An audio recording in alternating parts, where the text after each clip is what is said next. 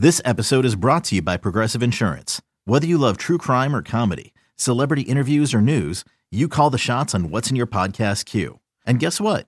Now you can call them on your auto insurance too with the Name Your Price tool from Progressive. It works just the way it sounds. You tell Progressive how much you want to pay for car insurance, and they'll show you coverage options that fit your budget. Get your quote today at Progressive.com to join the over 28 million drivers who trust Progressive. Progressive Casualty Insurance Company and Affiliates. Price and coverage match limited by state law. Another day is here, and you're ready for it. What to wear? Check. Breakfast, lunch, and dinner? Check. Planning for what's next and how to save for it? That's where Bank of America can help. For your financial to-dos, Bank of America has experts ready to help get you closer to your goals. Get started at one of our local financial centers or 24/7 in our mobile banking app.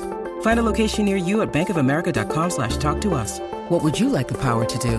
Mobile banking requires downloading the app and is only available for select devices. Message and data rates may apply. Bank of America NA, member FDIC. Cheeseheads. Cheeseheads. Get on your feet. It's Curd and Law. Hosted by Sparky Fifer and Ryan Horvath. Orlovsky termed the roster a very healthy roster.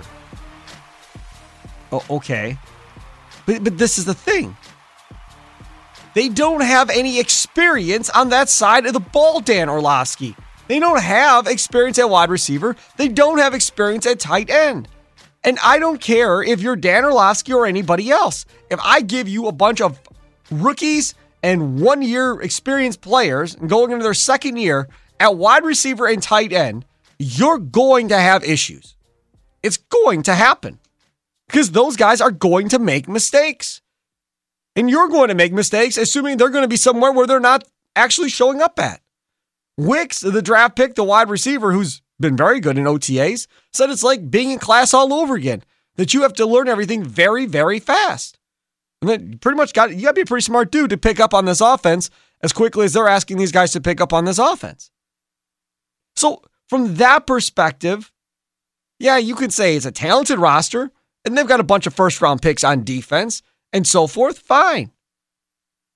But to say that on the offensive side of the ball, like he's got everything he needs, yeah, he might have everything he needs in 2 or 3 years when these guys have the experience and everybody's on the same page and clicking, then yes, then sure.